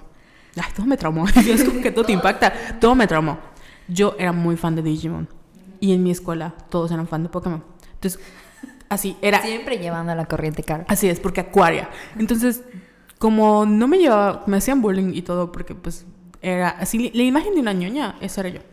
Entonces, una vez llegó una maestra, literal, con unas hojas que se ve que le imprimió así de Wikipedia. En ese entonces, algo muy parecido. Leyendo por qué Pokémon era malo y del diablo. Estaba yo, creo que en segundo de primaria, tenía ocho años. Y obviamente estás escuchando de que, ay, qué Pokémon que causa. Porque en esa época hubo un episodio de Pokémon que causó eh, epilepsia en niños. Porque pues era como, creo que Pikachu hace el impacto. No, no, no sé. El caso es que causó eh, epilepsia y hubo como ataques en varias partes de Japón. Y empezaron con que, con que Pokémon era del diablo. Y mi maestra, o sea, mi maestra tenía como más de treinta años. Leyendo así información, quién sabe dónde la sacó. De que Pokémon era del diablo. O sea, una escuela pública. terminó de leerla y cuando se fue, pon tú de, voy a ir a la sala de maestros. Cuando se fue, todos los niños tenían cosas de Pokémon. Empezaron así una como inquisición. Si tenías un peluche de Pokémon, le, me acuerdo que en ese entonces en Burger King te regalaban como peluchitos. Ah, sí, yo tenía. Bueno, había ya que tenías un llavero de uno de esos. Le cortaron la cabeza al Pokémon, así de ¡ah, muerte a los Pokémones! Y la maestra regresó porque uno de mis compañeros, que se llamaba Giancarlo, tenía... Giancarlo. Sí. No te burles de una persona real, pero... que uh, hay una historia ahí con Giancarlo que no puedo contar ahorita, pero... Bueno. Otro trauma. Otro trauma, por su culpa, y creo que por eso me daban el amor. El caso es que Giancarlo tenía como una estampita. ¿Sabes qué es lo más cagado? Que hablaba así como... Como que no, no sé si venía de acá, no podía, no podía pronunciar la R, no sé. Pero yo pensaba que era, era francés de verdad. Y se llamaba Giancarlo, que es como italiano, pero yo pensaba que era de Francia. Aparte era muy blanco y dije, no, pues sí, obviamente no es de acá. Era un chelecán así. Pero yo pensaba que era francés. Uh-huh. El caso es que tenía una sticker de, de Angie Woman, de un Digimon. Y querían quitárselo. Y querían como muerte a los Digimon. Y él llorando, pero es que Digimon no es igual a Pokémon. Entonces la maestra regresó porque Giancarlo estaba llorando. Y fue cuando se dio cuenta que ya habían botado así todos los Pokémones en la basura. Le habían cortado la cabeza, los tazos. O sea, fue un horrible. Y ahora que lo pienso es, ¿en qué cabeza de algún adulto cree que es responsable leerle a unos niños en una escuela pública cosas del diablo, de una caricatura? Sí. O sea, para que se den cuenta el tipo de lugar en donde crecimos y la, el tipo de pensamiento que teníamos. El, los, el pueblo en el que crecí. El pueblo, el rancho. En Mérida, pero déjate tú, los noventa. O sea... ¿Te acuerdas de los Furby? Igual pasó sí. Con los Furby, así de que malditas cosas del diablo. Sí. Es que todo era del diablo. Sí. O sea, todo era del diablo. Es como... Todo era el diablo. Todo era desaparecer. Pero qué curioso, porque por ejemplo, hace cuenta mi papá me regaló... Eh, me prohibía ciertas cosas, ¿no? Uh-huh. Por ejemplo, me acuerdo que todos los martes compraba papitas y veíamos el monólogo de Otro rollo, de otro rollo porque Adal Ramones era creo que el único comediante, bueno, no creo que no, pero... Pero en late ah, night, o sea, ajá, el más importante. Era el más importante y lo veía, pero después, me acuerdo que después de su monólogo como que seguía la cápsula de Jordi. Uh-huh. Y yo ya no podía ver la cápsula de Jordi, porque te acuerdas que su target era como de que de jóvenes y hacía cápsulas y todo eso. Sí. Entonces así de, no, termina Adal de hablar su monólogo y ya te vas a dormir. Y yo, pero quiero ver a Jordi, que no sé qué. Entonces como que me dej- dejaban ver unas cosas y otras cosas que eran igual o, pe- o menos peor, esto de no las podía ver. Sí. Y luego me prohibían ver a Jordi y mis papás eran súper fans de Polo Polo. Les reto ahorita que, es, que vayan a Spotify y escuchen un chiste de Polo Polo. Güey, no van a aguantarlo y lo van a odiar. Esto te acuerdo que yo lo amaba porque mis papás sí. Lo veían. Sí. Era súper misógino ese güey, súper... No sé si sigue vivo, pero era una cosa terrible. Yo los estuve escuchando hace poco porque estaba así buscando como podcast, podcast estanduperos antiguos y no mames, está muy cabrón ese güey. Ese es otro tema, la comedia en los noventas. Sí. Esos chistes de la suegra. Yo, en que mencionaste eso de... Ahí se me fue el avión. De, de Adal Ramones. Por ejemplo, mi mamá... O sea, yo veía la tele con mi mamá a las once de la noche. Podía ver Sex and the City. ¿Alguna vez han visto Sex and the City? O sea, ¿qué pedo? Veía los expedientes secretos X. Mm. O sea, veía muchas cosas. Porque mis papás trabajaban y los fines de semana era como ver tele. Y veía puras películas de acción. Y puro como suspenso. Yo no sé qué estaban pensando cuando me dejaban como libre con la tele. Aparte yo tenía mi cuarto sola con la tele. O sea, era como mi lujo. Y yo podía ver lo que yo quisiera. Mm. Y es como de... O sea, pero sí te digo, o sea, sí me dejaban ver unas cosas y otras. ¿Sabes qué? Igual me acabo de acordar cuando salió el chiste de quema mucho el sol. Cuando, una vez se me ocurrió decirlo y puta, ¿para qué quieres? No me, no me pegaron ni nada, pero sí me cagotearon así de... No estés diciendo eso, es un sí. insulto. Y yo, uy, quema mucho el sol. Creo que era de la hora pico. Yo la, o sea, nunca insultaba. De hecho, yo no insultaba antes. Anta, hola, antes de conocerte, Jessica. Así es, no, antes de, cuando entré a la universidad, yo no decía ni verga, ni pedo. O sea, no podía, ni culo. O sea, es como, culo, no puedo, no puedo. Pero cuando entré a la universidad, como que ya se me pasó. Pero una vez se me ocurrió, mi papá era así como, coña, o sea, como insultaba. Una vez se me ocurrió y se me van a, coño, Aislinn. O sea, como que, coño, fíjate en lo que haces. Y me acuerdo que mi mamá y mi papá así de, ¿qué te está pasando? No le vuelvas a hablar a tu hermana. Y yo, verga, o sea, verga, como, verga. No sé, sí, ni siquiera la dice como, chinga tu madre. Fue como, uh-huh. coño, que es una palabra que acá en Mérida usamos como a cada rato. Sí. Y me estaban súper regañando. Y yo, o sea, ¿qué esperan que yo haga? Así como, sí. que quieren que yo aprenda. Sí, los papás son muy raros. Sí. Un saludo a Patito. Sí, mi mamá en estos momentos. No, mi mamá no escucha el podcast, afortunadamente. ¿Por qué? Debería de escucharlo. Si Patito lo escucha, tu mamá lo tiene que escuchar. No, a mí me da mucha vergüenza que mi mamá me escuche hablar. O sea, Oye, le... Perdón, ¿qué dices? No, no, es que me, eh, le pregunté, de hecho, si alguna vez me compró la revista de Barbie, se rió en mi cara y me dijo, ah, claro que no. Pero, pero me acuerdo que yo leía las revistas que ella compraba y era fan de Vanidades. Y había una sección que me encantaba, que era la novela de Corín Tellado. Ajá. Que Corín Tellado era una escritora española que escribía así como eh, novelas románticas, pero así súper dramáticas, explícitas. Y yo leía Corín Tellado. Y como me gustaban mucho los cómics, le decía a mamá que quería que me comprara cómics. Su como respuesta fue comprarme cómics de Archie, que son un poco más rosas, que son igual románticos. Y me compraba Memín Pingüín, que los escribió la, es, es, otra novelista que es muy prolífica porque ella hacía novelas en Televisa. Y eran novelas, o sea, historias muy icónicas. Y eran novelas muy fuertes. Tipo, ella escribió Teresa. Bueno, o sea, no es Teresa, es Rubí. Ella escribió como que El pecado de Uyuki. Ella escribió, o sea, novelas que eran muy buenas porque, bueno, aparte de que eran como así groundbreaking en su época, eran así de que la mujer mala. Claro que tenían como mucho, muchos estereotipos y como mucha de, al final el amor siempre triunfa y la buena. Pero, por ejemplo, en el caso de Memín Pingüín, o sea, yo ahorita cuando lo empecé como a releer, era una novela muy violenta porque Memín Pingüín era un niño negro, tenía una mamá negra que sufría mucho racismo y tenía un amigo que se llamaba Ricardo, que era el rico, Carlos, que era pobre, y el otro ni me acuerdo quién era. Pero el caso es que Carlos, su mamá era prostituta y le hacían bullying porque su mamá era prostituta. Y Ricardo, su papá, o sea, eran súper ricos, pero sus papás como que no lo querían. Entonces, como que toda esa violencia que sufrían, yo la leía y la hice súper normal. Entonces, para mí era muy normal como leer las novelas rosadas, o sea, rosas. Y como que aspiraba a eso, ya sabes, de que si un vato no te hace caso o no te... Como que era así como bad boy y, y era como tenía muchos traumas emocionales, es perfecto. Porque en el fondo no es tan malo, es bueno. Entonces es como... O era así la esperanza de que si yo era muy buena, algún día alguien se iba a enamorar de mí. Uh-huh. Y por fin iba a ser recompensada. Y es como, ¡qué mamada! O sea, yo es como que la mamada que lees. Sí. Pero, ay, aparte el, el super... O sea, el, el trauma de... El, el dramatismo, ya sabes, uh-huh. de que todo era... Me lo tomo a pecho. O sea, las intrigas, traiciones... Tenía diez años. No manches. O sea, diez años. Yo leía pura puerquesa porque mi mamá dejaba sus novelas... sus novelas rosas, rosas en el baño. Y... Pero era pura... Puro sexo. Sí. Y yo, mamá, ¿todo bien? ¿Todo bien en tu relación con mi papá? Pero y también re, leía mucho los libros... Creo que es Reader, Reader, Reader's Digest, ¿cómo ah, se sí? llama? Sacaban como que libros de novelas y las leía. Pero te digo, yo aprendí a leer desde chiquita, sí. entonces...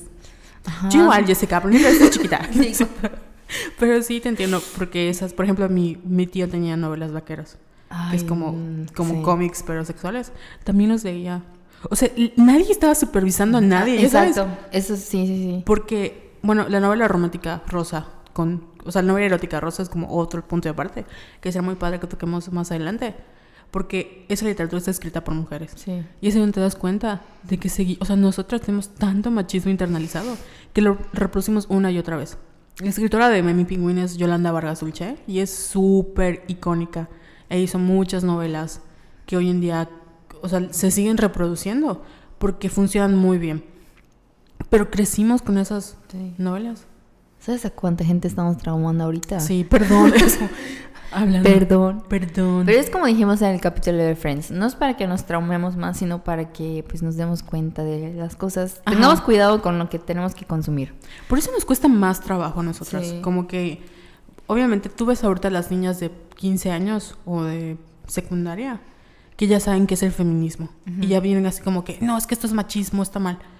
Pero cuando nosotros éramos niñas era... O sea, decir gay era un insulto. Así, ¿qué mm. gay eres? Mm-hmm. ¿Sabes? Porque hace como...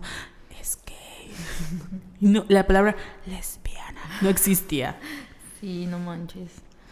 Corte A, yo viendo Riverdale.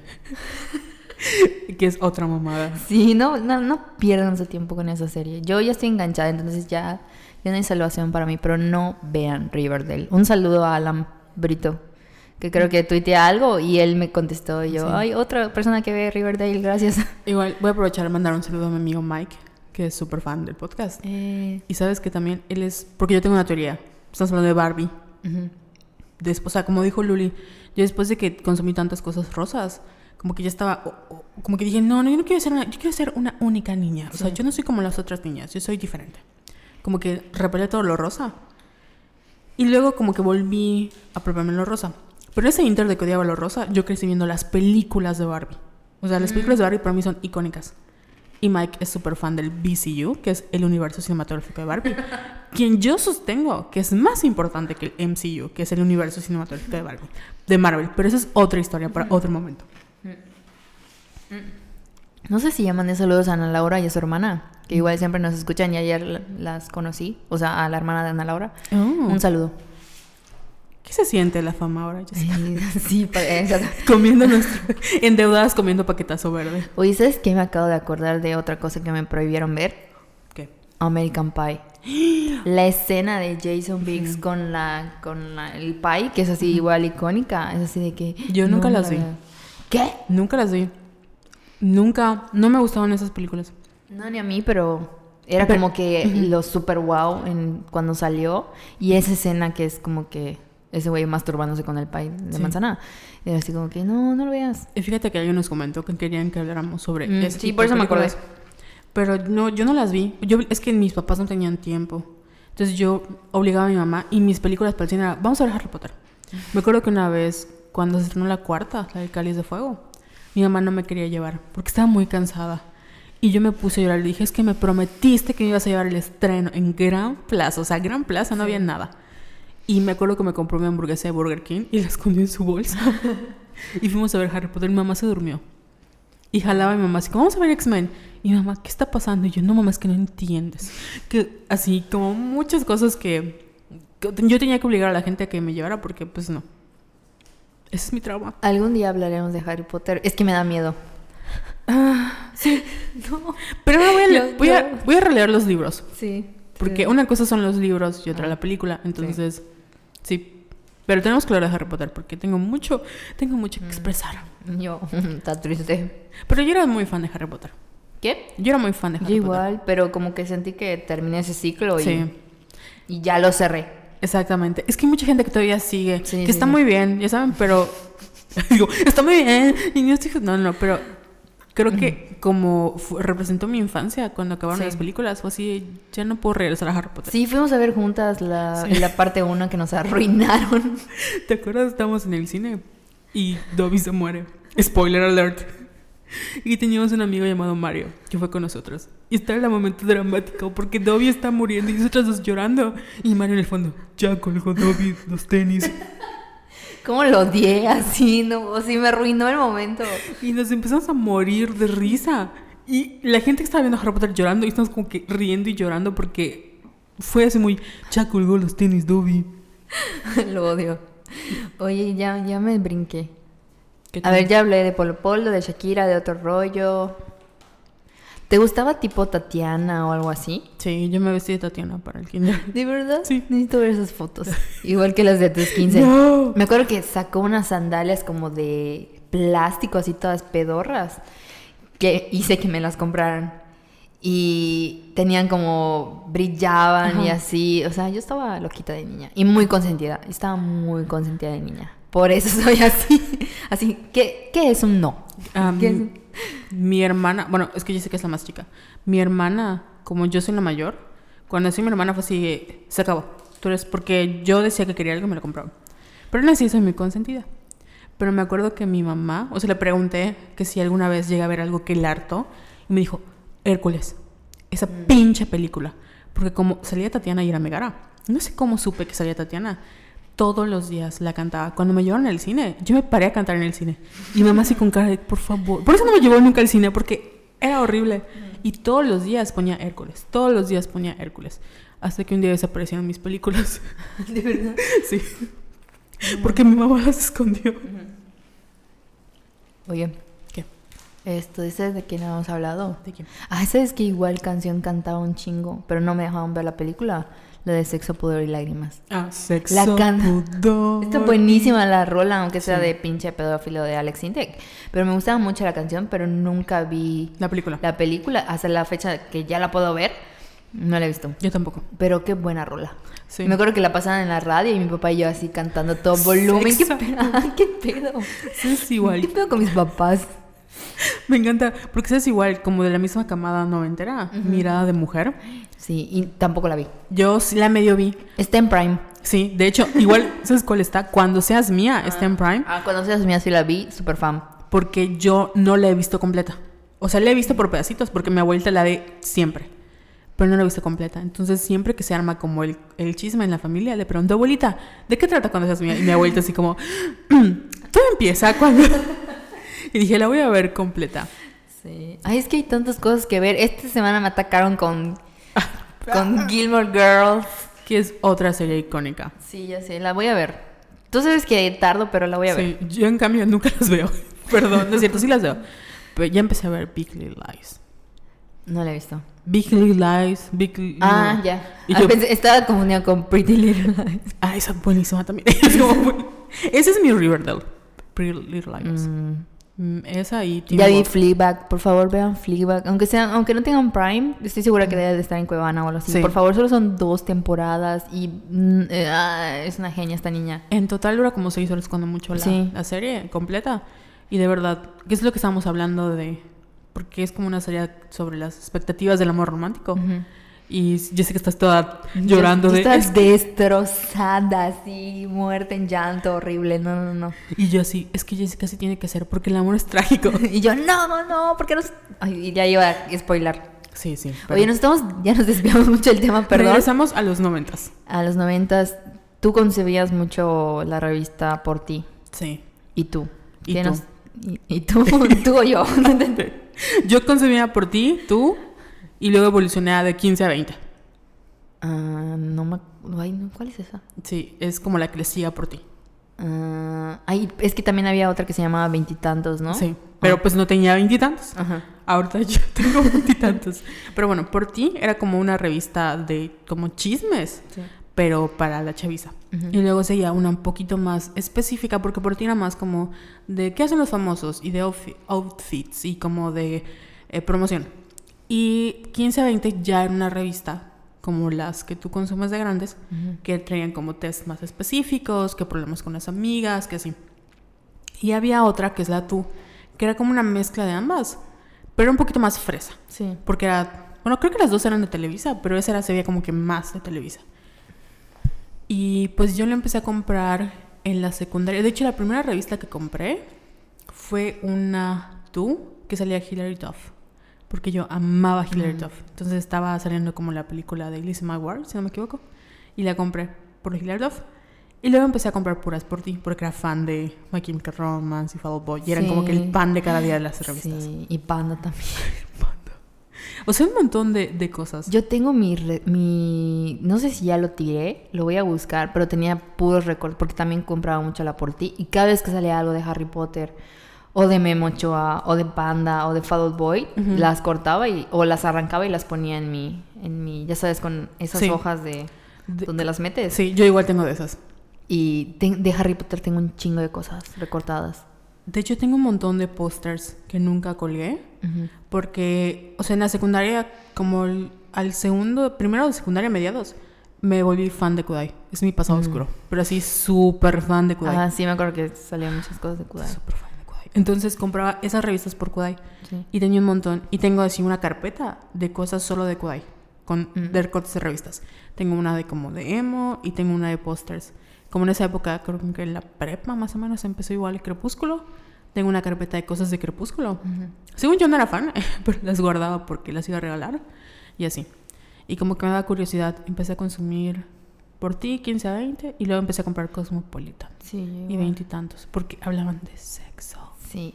Oye, pero por ti, ¿sientes que era como que problemática o había ah. algo que no me, no me acuerdo, te lo juro, hubieras traído tus revistas? Sí. ¿Tú la tú sí me acuerdo que era muy problemática, porque tiene los mismos problemas que otras revistas para mujeres. Sí, era lo mismo. O sea, sí. De hecho, incluso en la revista, creo que veinte y tantos, tenía un especial como de plus size, porque todas las, todas las mujeres eran delgadas. Uh-huh. Entonces, creo que cada me- seis meses o cada año hacía un especial de plus size, que era como para gorditas. Güey, ¿pero en, de qué año estamos hablando? De dos mil trece, quizás. Ah, bueno, no sé tanto, ¿no? O sea... Sí, seguía... Me hubiera sorprendido si me hubieras dicho, no sé, dos mil cinco, dos mil siete. No, no... Estaba todavía, todavía en la universidad, empecé uh-huh. a comprando revistas y ya le bajé a mi mami, así como ya, porque es mucho dinero. O sea, si yo no quiero tirar mis revistas porque tengo un montón de dinero invertido en eso, que n- no quiero ni pensar cuánto costaba, porque una revista te costaba como veinte pesos, treinta y cinco pesos, sí. aproximadamente. Me compraba todas, o sea, todas, todas, todas, porque me gustaba mucho. O sea, como hablaban de famosos, eh, me acuerdo que uno, bueno, mi perfume es el Black Excess de Paco Rabanne. Uh-huh. Pero la razón por la que compré el Black Excess es porque una vez le preguntaron a Pete Wins, a Peter Wins de Fall Boy, cuál era su como perfume favorito. Y dijo, me gusta que, me hue- que las mujeres huelan como misteriosas. Y te recomendaban, compra el Black Excess de Paco no, Rabanne. Sí. Porque eran como public reportajes.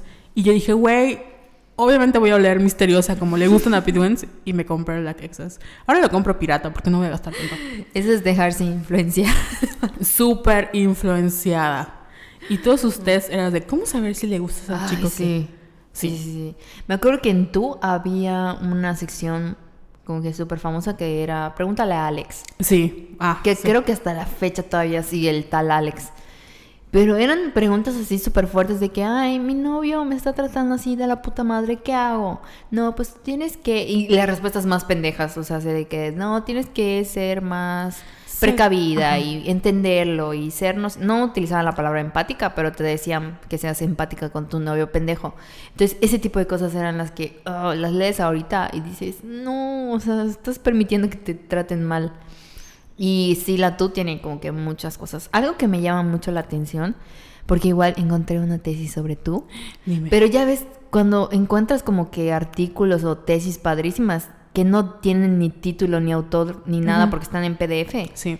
Obviamente no hay manera de buscarlas. Uh-huh. O sea, la estuve buscando, pero me estaba como que frustrando mucho porque no la encontraba. Pero puse el link en, también en las notas de, de este podcast, en la página web, lo van a poder ver. Y hay algo muy interesante que es que no hay investigaciones sobre revistas para, para mujeres. De eso iba a ser mi tesis. De hecho, yo para mi tesis me costó mucho porque tengo una parte de sobre revistas de, uh-huh. para mujeres en el, durante el porfiriato y fue un pedo. O sea, sí. sí hay, pero están en libros y están en el C I R Sociales cuando quieren ir a la biblioteca. Entonces, estaría padre... Si alguien estudia literatura o comunicación, que hagan su tesis sobre las, el discurso de las revistas femeninas. Sí. O sea, porque hay mucho de dónde sacar de ahí. Estereotipos y todo, todo. O si hay tienen mucho información, material. Porque yo, bueno, mi tesis es sobre Supernatural, pero yo mi primera, como la primera parte cuando haces tu filtro de tesis, era sobre las revistas femeninas, porque era súper fan. Pero no encontré información. Y me acuerdo que mi maestra me dijo, no puede ser que no haya. Y yo, amigo, no o sea, no hay, no hay. No hay, no hay. Y me encantaba porque yo recordé, no fue una T U que compré, fue una Seventeen, la de mm. Cleared Off, que era como más fresona la Seventeen, sí. porque venía de una empresa gringa. Y había una revista que... ¿Pero se... había mexicana? Sí. Ah. Pero, obvio, o sea, eh, como en Vogue, ¿no? Que uh-huh. lo hacen la editorial, o sea, toda la información la traen de, de como la matriz que es Estados Unidos. Bueno, no solo Estados Unidos, pero sí. Y había una revista que de hecho me dolió mucho porque cuando hicimos la taquilla de revistas, llevé mis revistas. Con esa no quería que la cortaran y la cortaran. No recuerdo el nombre de la revista, lo estoy buscando. Que salió cuando mucho duró un año. Y esa revista me gustaba porque se veía más chafa que las demás. Porque habían como un chingo de revistas, así como ven esos eh, cartas. Como, ¿cómo se llaman? Libretitas de uh-huh. cosas de extra normal y así. Había una que se llamaba... Bueno, yo igual compré mucha grita. No sé si te tocó. La grita que era súper emo. No. Compraba un montón de revistas grita. Y las grietas tenían como... O sea, sí hablaba un poco de sexo, de drogas. Seguía siendo como para adolescentes, pero como alternativa. Y tenían como bandas eh, muy alternativas, ¿no?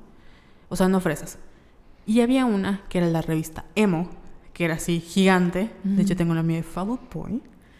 Y una de esas como de papel, no así como revista buena, así como revista baratita. Era esta revista que hablaba... No sé cómo se llamaba, que venía como de la editorial Televisa también. Pero su línea era como de esas adolescentes de quince a veinte, pero van a hablar como un poco más, como, como menos eh, prejuicios. Uh-huh. Y me acuerdo que había un artículo que hablaba sobre una chica que no podía llegar al orgasmo. Y me, como que eso fue lo que me impactó, porque hablaban de como de temas que nadie hablaba. Sí. Sin tanto, oye, fíjate, si eres una chava, o sea, como que no, no había eso. Y habían temas igual, había una chica que decía, es que yo soy cleptómana o yo soy comprada compulsiva. O sea, eran como ensayos que la gente mandaba. Y me imagino que alguien les habrá súper editado para que quedaran bien. Pero contaban como historias reales. Uh-huh. Generalmente ves en la tele súper dramatizados. Pero acá el trato que les daban no era así como en quince a veinte de que te daban un consejo, ¿no? Nada más era como para que tú escucharas. Ah, okay. Y lo que me gustó es que en el caso de la chica esa que no puede llegar al orgasmo, Deci- o sea, decían eh, como que el sexo no debe ser solo para llegar al, al... Como que el fin último del sexo también es disfrutar, como que no te claves con eso. O sea, como que estaba muy padre. Sí. Solo duró como seis meses. Mm. Así. Fue... Porque el público no está acostumbrado a, cos- a sí. consumir ese tipo de cosas. Yo estaba, creo que casi entrando a la prepa. O sea, no, no era mucho. Y me acuerdo que la primera que compré traía como igual una... una cremita Palmer's, que era como la, el gancho, que esa crema es muy buena, de cacao. Uh-huh. Y llegó a salir Kristen Stewart, Katy Perry, Lady Gaga, Miley Cyrus, creo que Jared Leto fue la última que ya. Y murió. Esa revista lo voy a encontrar porque me acuerdo que subí fotos en mi Instagram, entonces la estoy buscando. Sí, la tuiteas. Sí. Que me llamó la atención. Sí, y, y de hecho de eso quería hacer mi tesis, porque fuera como la... O sea, como en Violetas, el como objetivo era de cómo las revistas han sido un acompañante para las mujeres... Y al mismo tiempo nos han como domesticado accidentalmente. Pero sí. Malditas revistas. Ay, pero no. Yo siempre cada año compro mi vanidad especial de horóscopos. Eso no lo puedo dejar de comprar. Cosmopolitan ya, ya casi no compro. A menos que me caiga bien la persona en la portada. Yo tiré todas mis Vogue. Y costaban como cuarenta, cincuenta pesos. Sí. Ahorita no sé a cuánto estén. Pero te juro hace mucho tiempo que no, no las reviso ni, ni nada. Quería comprarme la del September, September Issue, porque uh-huh. sale Taylor Swift, pero cuestan como doscientos pesos. Ay, no. Porque y solo la venden en Sanborns. Yo quería la de Yalitza Aparicio, esa sí la quería comprar, pero ya no, es que igual ya es como de, no, ¿para qué la compro? Prefiero imprimirla, imprimir la foto y ya se acabó. Que eso es lo que nos, o sea, imagínate cuánto dinero podíamos tener en esa época que nos alcanzaba para comprarlo. Uh-huh. O sea... Sí, no manches. Te, o sea, te, tenían, no sé cuánto te gastaba, treinta pesos. Pues tú es mucho dinero. Y te alcanzaba para poder comprar tu, tu revista. O sea, si ahorrabas, comprabas tu revista. Sí. Y, y ahorita ya es imposible. Aunque yo sigo suscrita accidentalmente a Cine Premier. Entonces me llegan revistas Cine Premier. Pero pues no es lo mismo. Oigan, es, les estamos dejando todos los links. Siento que puse muchos que no mencioné, pero pueden entrar ahí y revisarlos. Igual, esto de, puse una nota de, no me acuerdo qué periódico, que se llama La, Sab- La Sabiduría de Dónde Están los Ladrones, veinte años después.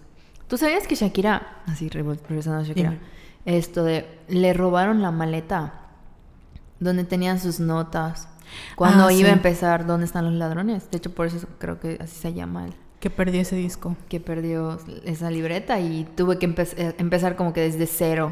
Y yo, y aún así hizo un discazo, no manches. Imagínate genial. Cuántas canciones perdidas hay de Shakira. Es que, regresando a Shakira, es muy icónica. ¿Tú escuchas... Hay que hacer un episodio sobre sí. Shakira. Tú escuchas a Shakira y es, es un referente para muchas mujeres. Porque, como te decía, en los noventa, o sea...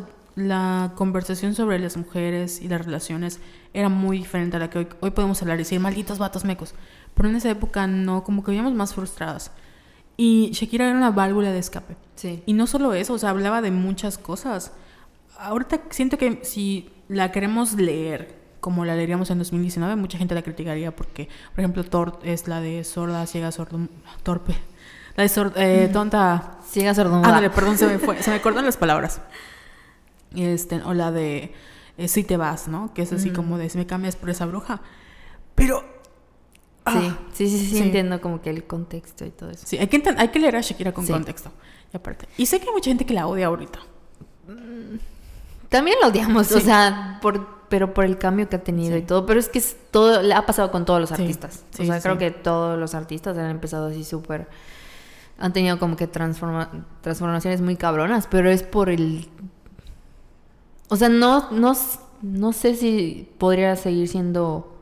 exitosa si sacara otro disco como los que sacaba antes, porque siento que se adaptó uh-huh, a lo sí. que tuvo que, y fue visionaria, sí, porque fue empezó a hacer reggaetón antes de que todos hicieran reggaetón, sí. y obviamente fue para llegar al mercado estadounidense, uh-huh. o sea, internacional, porque pues Shakira era internacional pero latino, y o sea, sí, igual hacía música en inglés, pero pues pegó con con la Rabiosa, con la Loba, creo que pegó, uh-huh.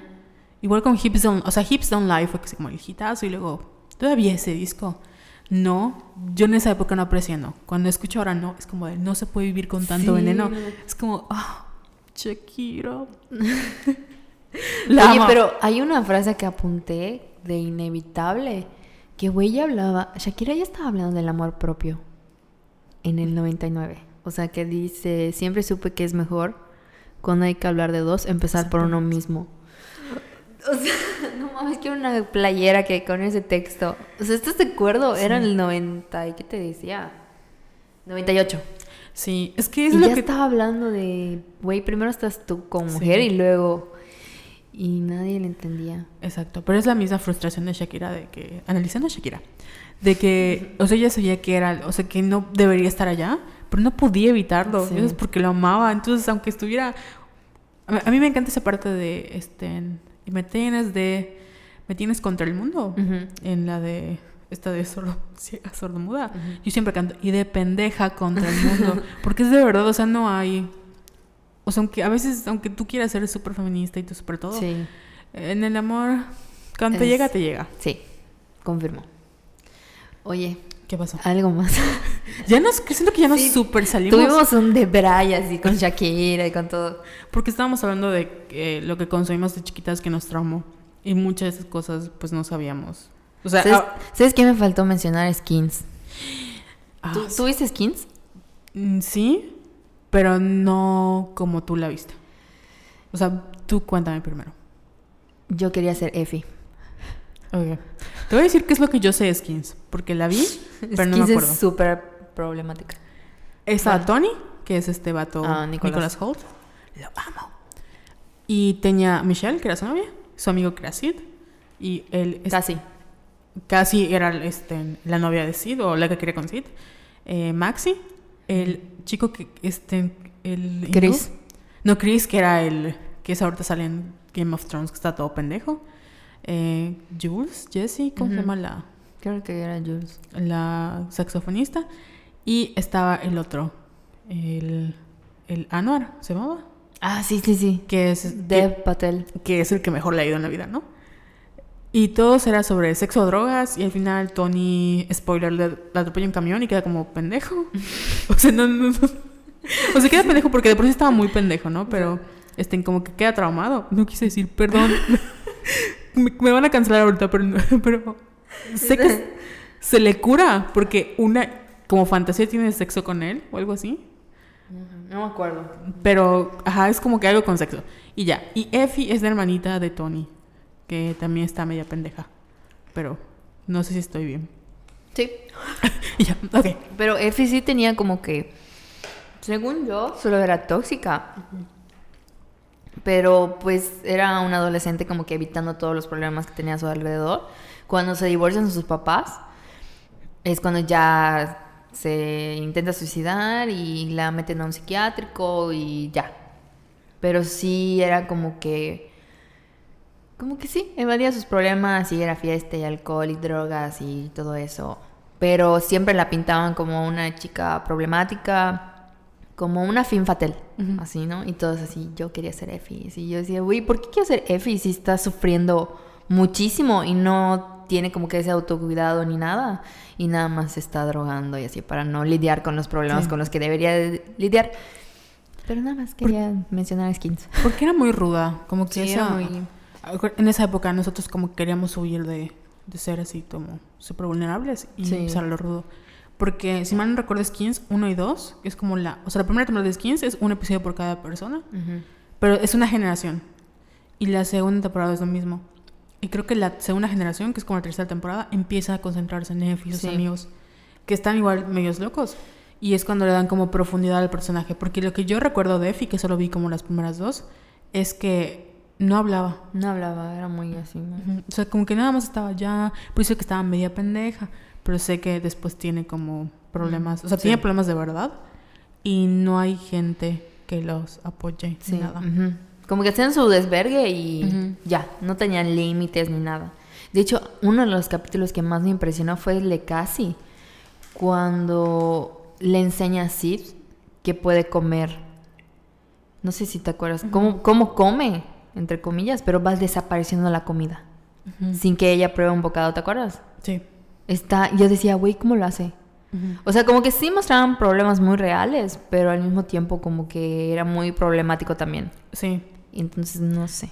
Era problemático porque no entendíamos. Uh-huh. Qué es lo, o sea, eh, acuérdense, crecimos dos mil cinco, dos mil tantos. Entonces no había realmente información ni gente capacitada haciendo estas cosas. Era sí. como el shock value. Shock value. El, el como para causar shock que veíamos. O sea, hablabas de anorexia y era como que... Ah. O sea, uh-huh. me acuerdo que Ana y Mía era así como sí. el tema de la secundaria. Y todo el mundo hablaba de eso. Pero no había un tratamiento de por qué se da anorexia, eh, qué pasa con las drogas, uh-huh. qué pasa con el aborto. Porque creo que la saxofonista tiene un aborto. De verdad no me acuerdo. O sea, está embarazada. Me acuerdo porque se mete con Chris y Chris creo que se muere y queda embarazada y, le, y están tratando de tener un examen en español y ella le dice a Michelle, estoy embarazada, y ella, si es que no entiendo qué significa, uh-huh. y una vez que como que a, a los meses, o sea, al, al tiempo dice, ¿estás en, are you pregnant? Porque ella uh-huh. entiende qué significa. No sé si tiene el aborto o vive con su hijo, porque además eh, era la única, bueno, la única mujer negra, porque estaba uh-huh. Ana Barbie de color también, pero tenía como que esa cara de quería ser famosa y, sí. pero pues Chris acaba de morir o algo así. Ay, qué fuerte con Skins. Me dieron ganas de verla ayer en que estaba yo como que leyendo otra vez, pero dije, no, tengo muchas cosas que ver. Hay una que es parecida, pero creo que es mejor, que es una sueca y no es Skins. Si alguien me está escuchando ya sabe cuál es, no me acuerdo el nombre, la voy a buscar. De hecho hicieron la adaptación estadounidense y fue así un asco. Y es muy famosa porque sale una chica musulmana. Bueno, sí. Y está muy padre. Pero no recuerdo el nombre. Lo voy a buscar igual, se los voy a poner en los comentarios. Sí. Porque no me acuerdo de la serie. Algo más que quieras añadir. Sí. Ya me acordé que consumí y no debía haber hecho. ¿Qué? Lo que callamos las mujeres. Hay que hacer igual otro solo de lo que callamos las mujeres. Sí. Como nada más chiquitito para cerrar. Muchas de las cosas que creía cuando era niña era porque vi lo que callamos las mujeres. Sí. Y me arruinaron la vida. Porque habían, por ejemplo, en el caso del aborto, hay un episodio que no se me olvida, que es lo que yo creía que pasaba con el aborto. Para no hacerles largo el cuento, la chavita se mete con... Era una chica blanca, rica. Se mete con un pobre y negro. Y su mamá, así, lo, lo odia. Y queda embarazada por una noche, porque puede pasar. Y va a hacerse un aborto. No sé en dónde se hace el aborto, que no sé ni siquiera si funciona así, pero el caso es que le hacen el aborto en una clínica. Está abriendo los brownies, Jessica. No, está este, en una clínica como clandestina, que es así la cocina, y va la chica. Al día siguiente, ah, porque la mamá le decía, donde te hayas embarazado, que no sé qué. Al día siguiente creo que ella se baja de su cuarto. Alguien toca la puerta y la mamá abre. Y cuando abre la mamá, porque la niña está parada en las escaleras, cuando se voltea, la hija está toda tirada en el suelo desangrándose. Ya había pasado un día después del aborto. No sé si sea científicamente pro- pos- posible, pero esa escena de ella tirada en las escaleras con sangre fue lo que me súper traumó. Y yo creía que hacían los abortos, o sea, de que si te abortabas te ibas a desangrar. Obviamente no es así. Hoy en día la ciencia ha avanzado mucho. Me acordé porque cuando estábamos hablando de esto hace muchos, como dos años, Eh, una empresa yucateca de medios, muy cuestionable, lanzó una campaña así de denuncia a la amiga que ab- etiqueta a la amiga que aborda, ya sabes, eh, ah, que ya. televisora, uh-huh. este, en donde hace un video así súper eh, de aborto, súper horrible, y decía denuncia a tu amiga que aborta. Entonces como que las las feministas yucatecas fueron a manif- manifestarse afuera de, la, de este lugar, y me da mucha risa porque Lore creo que fue a cubrir la nota y le preguntaron, y luego sacaron así la nota de feminiza, femi- feminazi, habla sobre el aborto, ah, sí. y así como feminista radical, no sé qué. Y a raíz de lo que pasó, eh, yo les, o sea, me acuerdo que compartí mi muro de Facebook eso de que yo pensaba que el aborto era así lo peor que le podía pasar a una mujer. Mm. O sea, si tú tenías que abortar, era la peor cosa del mundo, así no tenías... Era un trauma, te podías morir, eh, era una situación así horrible, estresante, que lo sigue siendo. Pero me refiero a que no, es algo tan natural, algo tan cotidiano. Y hay muchísimas maneras. Y aún así tenemos esta idea de que esto es el aborto. Y lo mismo pasaba con otros episodios. Por ejemplo, hay uno muy famoso que no se me olvida que se le Marina Ochoa, con Raúl Osorio, que hablaban sobre personas trans y que tenía como conflictos con su sexualidad. O sea, Mariana Ochoa se casa con esta persona. Cosas así que son muy fuertes. Uh-huh. Y sí hablaban de temas que son muy importantes que nadie hablaba, como la violencia de género. Pero que también creaban como estos estereotipos sí. y estas mentiras que hoy en día siguen muy presentes en muchas personas. Y personas jóvenes, treinta años también. Sí. ¿Sabes a mí cuál me atemorizó así horrible? ¿Cuál? Uno sobre el papiloma humano. Um, que yo decía, ay no, esa cosa mata, que sí mata, uh-huh. pero obviamente te lo pintaron así de sí. que ay, tiene papiloma y se va a morir, que no sé qué. Y, o sea, como que temas muy importantes que no informa, informaban en lo absoluto, nada más uh-huh. como que te, tienes papiloma, eres una puta y te vas sí. a morir. Y era así como que, ah, oh, no mames. Y sobre todo que me acuerdo que era un matrimonio. Entonces, obviamente, el señor había contagiado a la esposa. Uh-huh. Entonces, era así de que eres un maldito, que sí lo era. Pero te digo, o sea, como que nunca te decían... Te puede, un Papa Nicolau te puede salvar la vida. Sí. Ve a revisarte. O sea, no, es así como que... Eh, y lo mismo mal. Pasaba con el V I H. O sea, ah, yo sí. antes decía, es el SIDA. Porque era como, SIDA, SIDA, SIDA. Y en realidad no es el SIDA, es el V I H. O sea, como que esto no te lo explicaban. Y pues hoy en día la ciencia ha avanzado muchísimo. La gente, o sea, no vas por la de dicen, este, contagiando SIDA como se cree. Porque no es, es o sea, no es así. Uh-huh. Las medicinas, eh, o sea, lo que sería hablar de la importancia que es tener las medicinas disponibles para las personas. Que debe ser un proceso donde nadie tiene que estar... Nadie puede obligarte como a revelar tu estatus. O sea, estas cosas no se hablaban. Era como que, ah, oh, sí, da muerte sí. y homosexualidad. Y es como, ok. Mm. Ok. Y bueno, hay muchas cosas que nos han traumado. Sí. Pero esas son como las esenciales en nuestras vidas. Sí. Muy bueno el brownie. Un saludo a mi mami que... Sí, aunque no lo escuché, pero... Okay. Que pues... le gustó mucho el brownie, Jessica. Sí. Y me faltan probar las galletas. Sí. ¿Algo más, Carol? No, ya. Creo que ya. No sé qué más me pudo haber traumado de niño. O sea, muchísimas cosas, pero pues ya. Creo que haremos ya... capítulo dos en abril, Día del Niño. Sí. Ahorita como que nos desviamos mucho porque hablamos de, de muchas cosas. Pero es un episodio nostálgico. Sí. Para que recuerden su infancia. Sí, muchas gracias a las personas que nos comentaron y que siempre nos etiquetan en las en cuando nos están escuchando. Gracias. Sí. Eso nos ayuda a seguir adelante. Sí. En nuestras crisis emocionales es como de al menos alguien me escucha. Sí. Muchas gracias, Carol. Tus redes. Ah, mis redes son arroba Venus in Pisces. Las tuyas, Jessica. Jess Ayala diecisiete en Twitter e Instagram. Sí. Muchas gracias por escucharnos. Nos vemos en la próxima. Bye. Bye.